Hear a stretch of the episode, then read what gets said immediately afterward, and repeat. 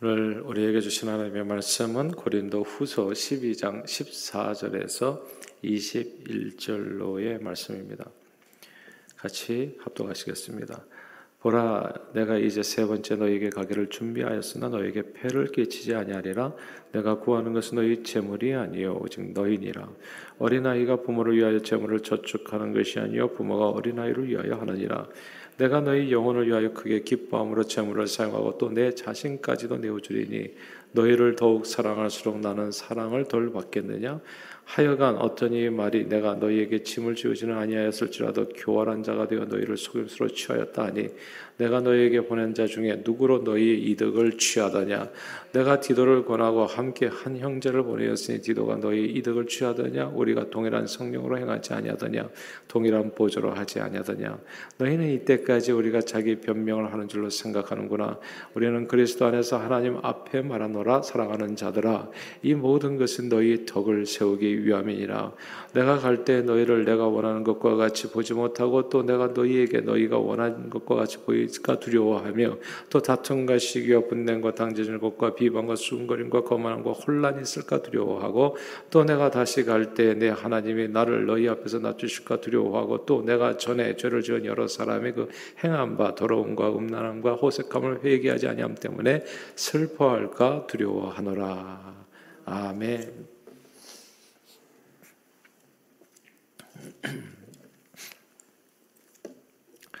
아, 한국의 부동산 가격이 크게 오르면서 부동산 사기 사건이 기승을 부린다고 합니다. 아, 작년 청와대 국민청원 게시판에 신혼 부부와 젊은이들이 부동산 사기극 때문에 거리로 쫓겨 나오게 되었습니다. 라는 제목의 글이 실렸습니다. 경기도에 사는 이 청원이는 딸 신혼집으로 8천만 원의 오피스텔 전세 계약을 맺었다가 한국에서 전세 얻으시는 분 조심해야 될 것 같아요. 전세 계약을 맺었다가 후에 이 계약이 사기였던 것으로 드러난 겁니다. 실제 집주인은 따로 있고요. 부동산 중개 사무소의 중개 보존이 내세우는 이 가짜 주인과 전세 계약을 맺었다는 것이 청원 내용입니다. 중개 보조인은 위임장 없이 위임장 없이 허위 계약서로 임차인과 전세 계약을 체결한 후에 집주인에게는 이제 월세 계약을 맺었다고 속이고 보증금을 가르쳤습니다. 그러니까 집주인에게는 이제 월세를 주고 전세금을 갖다 중간에 가로챈 거죠. 이제 이렇게 계속 이렇게 사기 당한 피해자만 무려 177명이었고 피해 금액은 총 65억 원에 이르렀습니다. 이런 사기꾼을 고소해도 돈을 돌려받기는 굉장히 어렵다고 해요.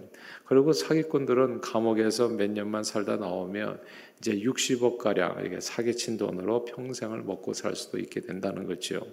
이렇게 사기를 당한 사람 가운데 어떤 이는 어렵게 모은 전 재산을 다 날리고 너무나 고통스러운 나머지 이제 목숨을 끊기도 하게 됩니다. 이 다른 사람의 가슴에 피멍을 들게 하면서 때로는 사람을 죽게까지 하면서 이 돈을 챙기는 사기꾼들은 도대체 어떤 사람들인가요? 오늘은 사기꾼의 특징에 대해서 얘기해 볼게요. 사기꾼의 특징이 있습니다. 이거 굉장히 중요해요. 사기꾼의 특징입니다. 그리고 누구든지 사기꾼이 될 수 있어요. 그 특징을 알면 그 사기꾼의 속성이 있거든요. 사기꾼은 늘 사람보다 돈이 먼저입니다. 사람보다 돈이 먼저인 사람이 사기꾼이에요. 사기꾼은 이 세상 그 무엇보다 돈을 사랑합니다. 돈을 사랑해서 돈을 벌기 위해서 사람을 이용합니다. 이제 이게 그러니까 사기라고 하는 게 가짜라는 뜻이잖아요. 진짜가 아닙니다. 진리가 아니라는 거예요. 그게 바른 길이 아니라는 겁니다. 그러니까 그 바른 길이 아닌 거 진리가 아니고 가짜고 하나님께서 미워하시는 길 악한 길. 그 중심에는 뭐가 있냐면 하나님 사랑 사람 사랑이 없다는 것. 사람 사랑이 없고 사람을 이용하는 것. 그 사람보다도 더 사랑하는 것이 있을 때 이게 문제가 됩니다. 사실 예수 신앙이 진짜예요. 왜냐하면 예수 신앙은 딱 두 가지거든요. 사실 하나님을 사랑하고 사람을 사랑하는 겁니다. 이게 핵심 내용이에요. 그러니까 그게 진리입니다. 근데 그게 빠지고 다른 게 들어가면 이게 다 사기가 되는 거예요. 인생 자체가 사기가 됩니다. 가짜가 돼요. 그럼 마지막은 뭐겠습니까? 멸망입니다. 영원히 지옥에서요. 아, 사기꾼은 어쨌든 돈을 사랑해서 그 돈을 벌기 위해서 사람을 이용합니다. 돈을 얻기 위해서 사람을 잃어버려요. 돈 때문에 사람을 죽게 하기도 하고요. 이런 사기꾼들의 특징은 아, 전세 사기범들에게만 있는 것은 아닙니다. 아, 우리가 혹시라도 이제 오해가 없기를 바라는데, 어, 나는 사기꾼 아닌데? 근데 이 사기꾼들의 속성을 알아보면 우리 안에도 그런 사기적인 그런 아, 캐릭터가 있다는 것, 조심해야 될 부분이 내 안에도 있다는 것을 꼭 보게 돼요. 생각해 보면요, 주변에 이런 특징을 가진 사람이 아, 우리 자신을 포함해서요, 사람이 적지 않습니다. 자녀 양육을 예로 들어 볼까요? 자녀 양육을 할 때 자녀들의 삶과 인격을 가장 소중하게 생각하는 사람이 얼마나 많이 되는지 잘 모르겠어요. 우리는 어렸을 때부터 공부하라는 얘기만 많이 하지 바르게 살아라, 정직하게 살아라, 진실하게 살아라, 속이지 말아라, 뭐 이런 얘기 별로 안 하거든요. 그러니까 우리 마음 속에도 사기적인 캐릭터가 있는 거예요. 그러니까 사람보다도 더 중요한 게 있어요. 자녀들의 정직한 삶과 인격보다는 아이들이 명문대 졸업하고 의사, 판사 혹은 사업가가 돼서 정말 좋은 성적 가지고 그렇게 돈 많이 벌면 최고라고 생각하는 부모들이 있어요. 그러니까 우리 마음에 진짜 기쁨을 주는 게 뭡니까? 좋은 대학에 가면 되게 기뻐하시더라고요. 좋은 성적을 받으면. 근데 그런 게 진짜 기뻐할 일이 아니에요, 사실은. 진짜 기뻐할 일은 아이들, 그러니까 가만 보면 애들 가운데서 이렇게 누가 들어오는 아이들을 위해서 문 잡아주고 그런 애들이 있어요. 그러니까 다른 애들 배려해 주는 거. 그게 칭찬받을 일이지. 그게 진짜 부모의 마음에 기쁨을 주는 일이 돼야 되지. 누군가를 위해서 기도를 해준다, 섬긴다든지, 봉사한다든지, 이게 부모에게 진짜 행복한 일이 돼야 되죠. 근데 우리 마음에도 사기 캐릭터가 있는 거예요. 사기적인 속성이 있는 거예요. 그러니까 인격과 삶보다도 더 중요한 뭔가가 있는 거예요. 그래서 자녀들이 좋은 성적을 얻을 수 있기만 한다면 그냥 스카이 캐슬을 만들어서 수단 방법을 가리지도 않는 경우도 생기잖아요. 자녀들의 세속적인 성공을 위해서 때로는 부모가 논문까지 대주 써주고 가짜 서류까지 만들어줘서 그 난리가 벌어지는 거 아니겠습니까? 사기꾼은 전세 사기꾼만 있는 게 아니라는 거. 사기꾼의 특성을 알게 되면 그 특징을 알게 되면 속성을 알게 되면 그런 내용이 모든 사람의 가슴 속에 가짜 속성이죠. 진짜가 아니 진리가 아닌 이런 내용이 우리 가운데서 경계할 부분으로서 있다는 것을 알게 되는 겁니다. 영적 사기꾼들도 있어요. 진짜 무서운 사람들이죠. 기독교 이단들의 대표적인 영적 사기꾼들인데요.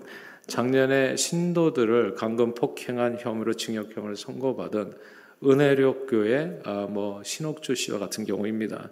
이 여인은 목사라고 부르기도 어렵죠. 가짜 목사들이 얼마나 많습니까 요즘? 이 여인은 남태평양 피지섬을 하나님이 선택한 낙토라고 속이고 수많은 사람들을 그곳으로 이주시켜서 강제 노동을 시키고 폐륜과 폭행을 저질렀습니다. 엄마와 딸을 세워놓고서 서로 뺨을 치게 했으니까 이게 폐륜이 아니고 뭐냐고요. 이건 미친 거죠 한마디로 얘기해서 더 심한 말이 나올 수도 있는데 조심하는 거죠 우리가 예, 제정신이 아닌 거죠. 그렇게 사람들을 어뷰스하는 거, 사람의 인격을 어뷰스하는 거, 사람을 이용하는 거, 사용하는 거, 그래가지고 뭘 원하는 거? 큰 재물을 모으는 거. 이게 다 사기꾼들이 아니면 똑같은 속성이에요. 사기꾼들의 특징은 언제나 돈을 사랑한다는 점입니다. 그리고 저들은 사람을 이용해서 돈을 법니다. 그러나 성경은 언제나 반대를 말씀해요. 그 말씀이 진리의 말씀이 오늘 본문입니다.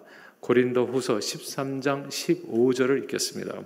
고린도 후서 12장 15절이죠. 12장 15절 다시 읽을까요? 시작. 내가 너희 영혼을 위하여 크게 기뻐함으로 재물을 사용하고 또 내 자신까지도 내어 주리니 너희를 더욱 사랑할수록 나는 사랑을 덜 받겠느냐. 아멘. 여기서 너희 영혼을 위하여 사람을 위하여 그렇죠? 재물을 사용하고 재물을 사용하고 너희를 사랑한다. 이거예요. 이게 진리입니다. 재물은 사용하고 사람은 사랑하는 겁니다. 영혼은 사랑하고 재물은 이용하는 거예요. 그 사람을 위해서. 정직하고 선하고 바른 길, 진리는 언제나 재물을 사용해서 사람을 구하는 것입니다. 재물을 사용해서 사람을 구하는 거예요. 성교를 갈 때 예전에 그런 얘기 했어요. 왜 그렇게 많은 돈을 들여가지고 성교를 가는가? 저는 묻고 싶어요. 그러니까 사기꾼들이 교회 안에도 있는 거예요. 그러면 그 돈 몇 푼 가지고 그거 아끼기 위해서 사람을 구하지 않겠습니까? 예수님은 생명을 내어줬어요. 황금이 중요하냐고, 사람의 영혼이 중요하냐고. 근데 때로는 교회 안에서도 이 사기꾼의 논리가 통할 때가 있어요. 몇 불 아끼자고. 물론 우리가 이렇게 사치한다거나 그런 건 아껴야죠. 당연히 일불이라도 아껴야죠. 검소하게 살아야죠. 그러나 사람 영혼 구원하는데 아낀다는 게 이게 말이 되냐고요. 그러니까 이런 내용이에요. 사랑을 사랑하기 위해서 돈을 이용하는 게 그것이 하나님께서 기뻐하시는 길입니다. 이게 거꾸로 되면 악인이 되고 사기꾼이 되는 거예요. 그리고 그 마지막은 감옥살이 혹은 하나님의 심판을 받아 영원히 멸망하게 됩니다. 북이스라엘의 아합 왕은 어느 날 자기 궁정 근처에 있는 포도원이 너무 탐이 났습니다. 그 포도원 주인은 나봇이었는데 조상 대대로 내려온 포도원이 유산이었기 때문에 나봇은 그 포도원을 팔 생각이 없었지요. 그때 아합 왕의 못된 아내 이세벨이 나섭니다. 이세벨은 거짓 증인 두 사람을 내세우죠. 그러니까 사람을 이용하는 거죠. 그래서 나봇이 하나님과 왕을 저주했다고 증언하게 한 후에 나봇을 성 밖으로 끌고 나와 끌고 나가서 돌로 쳐 죽입니다. 그리고 나봇의 포도원을 차지합니다. 아합과 이세벨은 이 재물을 사랑함으로 철저하게 사람을 이용하고 사람을 쳐 죽여서 재물을 얻습니다. 이거예요. 이게 사기꾼의 공통점이라고요. 그때 여호와의 말씀이 절대 끝나지 않아요. 사기꾼들은 진짜 절대 끝나지 않습니다. 하나님의 심판은 정령 따라다녀요. 그때 엘리야에게 하나님의 말씀이 임하여 아합과 이세벨에게 이렇게 주의 말씀이 선포됩니다. 그 말씀이 되게 무서워요. 내가 너에게 재앙을 내려 하나님의 심판이죠. 사기꾼들에게는 다 이런 재앙이 임하게 됩니다. 내 집안의 종이든 자유이든 남자든 모조리 죽이리라. 그리고 이스라엘의 개들이 너희 안에 이세벨의 시체를 뜯어먹을 것이라 너희 집안 사람 중에서 성에서 죽는 자들은 개들이 먹고 들에서 죽는 자들은 공동이, 공중의 새들이 먹을 것이라. 보세요. 성경은 돈을 사랑함이 일만하게 뿌리가 된다 했습니다. 재물을 사랑하여 사람을 이용하거나 해코지 한 사람은 반드시 하나님의 심판을 받아 멸망하게 됩니다. 약간 새는 날 얘기가 될 수 있는데 주식을 사되 투기를 하시면 안 됩니다. 교회 안에서도 가끔씩 그런 분들 계시더라고요. 절대 투기를 하시면 안 돼요. 그러니까 무슨 일을 하든지 간에 비슷할지라도 그 중심에는 사람 사랑이 있으셔야 됩니다. 주식은 투자를 하는 거예요. 투자라는 게 무슨 뜻이냐 하면 돈이 없어서 사업을 못, 일으키지 못하는 사람들, 아이디어는 기발한데, 그런 사람들에게 돈을 빌려주는 거, 그게 투자가 되는 겁니다. 그런데 단타매매라고 해가지고 어떻게 올라갔다 내려갔다 해가지고 거기서 돈을 이렇게 그러면 진짜 시장을 망가뜨려요. 그러니까 돈을 벌기 위해서 돈을 위해서 주식을 하게 되면 이때부터 사기꾼이 되는 겁니다. 그리고 그렇게 하는 사람들은 반드시 망합니다. 주식은 투기로 하지 마세요. 투자로 하시라는 얘기예요. 항상 사람, 사람 중심으로 움직이면 하나님이 그 사람을 축복하세요. 근데 사람이 빠져버리고 돈을 쫓아서 살아가면 그 돈과 함께 망하게 됩니다. 그게 아합과 그리고 이세벨의 말로였었던 거예요. 재물을 사랑하여 사람을 이용하거나 해코지한 사람은 반드시 하나님의 심판을 받아 멸망하게 됩니다. 어떤 사람은 장관이 되지 못하고요. 그런 일로. 어떤 사람은 징역을 살게 되고 어떤 사람은 개인과 가정과 가문이 완전히 파괴되기도 합니다. 그러나 정직하고 선하고 바른 길은 언제나 재물 사용 사람 사랑입니다. 재물 사용 사람 사랑. 재물을 사용하여 사람을 구하는 겁니다. 우리가 만나와 매출하기 이런 사역도 하고 하잖아요. 이딴 게 아니에요. 모든 내 이것을 무엇이나 들여서 사람을 살리겠다는 뜻이 그게. 그러면 하나님께서 그 모든 물질에 쓰인 물질에 다시 건강하게 와요. 우리 자녀들이 복을 받게 되고 누군가 건강하게 서진다고요. 결코 망하지는 않아요. 크게 부자가 되지 않을 수는 있어요. 그러나 굶어 죽지도 않습니다. 정말 의인의 자손은 걸식하는 것을 보지 못하였다고 하나님께서 반드시 축복해 주십니다. 사람을 살리는 일에 삶을 들이십시오. 사도 바울은 고린도 교회 교인들을 사랑했습니다. 그들의 영혼을 위해서 재물을 사용하고 사랑하고 자신들 자신까지 내어 주었습니다. 그런데 고린도 교인들은 사도 바울이 고린도 교인들로부터 사례를 받지 않은 것을 이상하게 여겨서 아마도 사도 바울이 여러 고위에서 얻은 연보를 거둔 연보를 착복하는 줄 오해했습니다. 이런 오해를 받으면 보통 사람 같으면 크게 화를 내고 상대방 돕는 일을 중단할 수도 있어요. 우리는 종종 선한 일 하다가 누군가에게 오해를 받거나 뭐 좋은 말을 듣지 않으면 너무나 큰 상처를 받잖아요.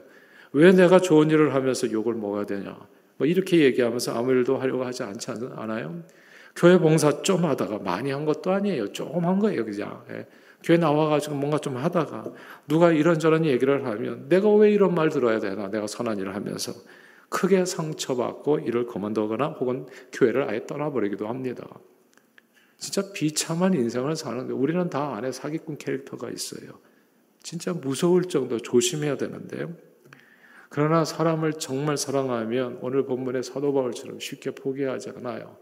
오해받고 욕먹고 조롱 얻으면서도 고린도 교회 교회를 포기할 수 없는 그게 사랑이죠. 그래서 사랑은 오래 참음이라고 long suffering with a person. 네. 그 사람과 함께 오래 고통받는 거라고요. 사도 바울은 말도 안 되는 억울한 험담과 오해에도 고린도 교인들을 포기하지 않고 끝까지 자신의 입장과 태도를 설명하면서 고린도 교회 교인들을 위해서 저들을 잃지 않기 위해서 권면을 아끼지 않습니다. 사랑은 오래 참입니다. 사도 바울은 고린도 교회 교인들을 사랑했어요. 재물을 사랑한 게 아니라 사람을 사랑했다고요. 사도 바울이 원하는 것은 고린도 교인들의 재물이 아니라 그들이 하나님 앞에 바로 서는 것이었습니다.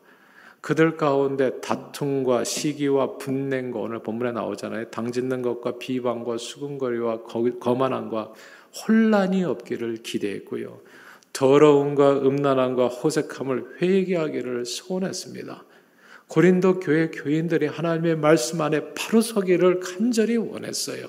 이게 진짜 사랑이죠. 진리와 함께 기뻐하는 것, 자기 유익을 구치하는 것, 오래 참는 것, 투기하는 자가 되지 않는 것, 이게 진짜 사랑이죠. 진짜 사랑으로 고린도 교회 교회를 사랑했어요. 저는 이런 사랑이 저와 여러분들의 심령에 있게 되기를 주님 이름으로 축복합니다. 사도 바울은 언제나 돈보다 사람이었어요. 고린도 교회 교인들의 인격과 삶에서 그리스도를 담기를 소원했습니다. 저들이 정직하고 진실하고 거룩한 그리고 선하기를 바랬어요. 그리고 세상 명예와 권력과 재물보다 상대가 올바른 사람이 되기를 기대하는 마음이 그게 진실한 사랑입니다. 사도 바울처럼 예수님께서도요, 자신의 모든 것을 다 드려서 사람을 사랑하셨습니다. 이게 진리예요. 아, 이게 예수 그리스도께서 가신 길입니다. 사람을 구원하는데 자신의 모든 것을 쏟아부었어요. 왜 성교를 가냐고요? 당연하죠. 뭐 그런 걸 물어요. 왜 그 많은 돈을 허비하냐고요? 왜 허비하겠습니까? 왜 300데나리온 향유옥합을 깨 부쉈겠냐고요? 그냥 가론 유다부터 시작해가지고 분노가 탱천해지잖아요. 그걸 갖다가 뭐 팔아가지고 뭐 했으면 좋겠다고. 근데 왜 한 사람에게 부냐고요? 그것은 사랑하기 때문이라고 얘기하는 거예요. 사랑해서 재물을 낭비하는 겁니다. 그게 사랑이에요. 그러니까 사랑하는 부부, 뭐 사랑하는 또 애인, 뭐 이렇게 만나면 재물을 낭비하잖아요. 그 사람을 위해서. 진짜 사랑하는 거죠. 근데 상대방을 위해서 돈을 아낀다? 그건 사랑이라고 보기가 어렵죠. 예. 사람을 이용하는 것 아니겠습니까? 그래서 사람을 행복하지가 않아요. 사도 바울처럼 예수님께서는 자신의 모든 것을 들여서 저와 여러분 사람을 사랑하셨습니다. 사람을 구원하는데 자신의 모든 것을 쏟아부으셨어요. 죄인들이 죄의 길에서 돌이켜서 주님의 영광을 위해서 하나님의 사람으로 세워지기를 기뻐하셨습니다. 근데 사기꾼은 사람이 관심이 없어요. 사람이 어떻게 망가지든지 자살하든지 살든지 늘 사람을 이용할 궁리만 합니다. 사람을 이용해서 돈과 이득을 취하려고 하고 돈 손해 보는 것은 막 눈물 흘리고 막 죽을 것 같으면서도 사람 잃어버리는 것은 눈물 흘리지도 않아 한 방울도 예. 사람은 무심하게 생각합니다. 그러나 하나님의 사람들은 언제나 세상 모든 것을 사용해서 사람의 영혼을 구하려 합니다. 그리고 사람의 영혼을 바로 세우려 해요. 그리고 사람의 영혼을 구원하는 사람은 범사에 하나님께서 형통케 하십니다. 그리고 영원한 상급을 누리게 하세요. 성경은 많은 사람을 옳은 대로 돌아오게 한 자는 별과 같이 영원토록 빛나리라고 말씀했습니다. 그러므로 저는 저와 여러분들이 사도 바울과 예수님을 본받기를 소원합니다. 그래서 오늘도 진실한 사랑을 우리들의 삶 가운데 실천하기를 바랍니다. 늘 재물 사용, 사람 사랑, 늘 재물을 사용하여 사람 사랑을 실천함으로써 사람을 구원하고 옳은 대로 돌아오게 해서 우리 모두 저와 여러분 다 별과 같이 영원토록 빛나는 하나님의 사람들이 다 되시기를 주 이름으로 축원합니다. 기도하겠습니다. 사랑의 주님, 저희들의 심령을 지켜주셔서 돈을 사랑함이 일만하게 뿌리가 된다는 말씀을 기억하고 사람을 이용하여 돈을 벌려는 사기꾼의 마음을 경계하며 언제나 재물 사용, 사람 사랑을 실천하는 저희들이 되도록 은혜를 주시옵소서. 오늘도 사람 영혼을 사랑하여 구원하고 주님의 말씀 가운데 바르게 세우는데 우리 각 사람의 말과 생각과 행동이 온전히 쓰임 받기를 소원합니다. 이 모든 말씀 우리 주 예수 그리스도 이름으로 기도합니다. 아멘.